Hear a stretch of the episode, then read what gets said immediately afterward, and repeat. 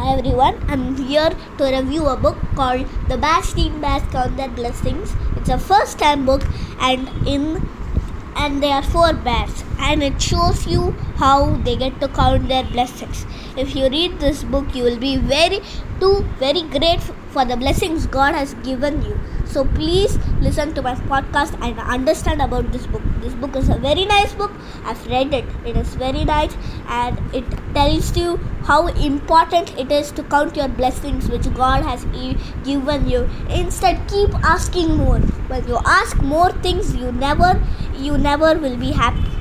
Just look what you have. Count your blessings and be happy with what you have.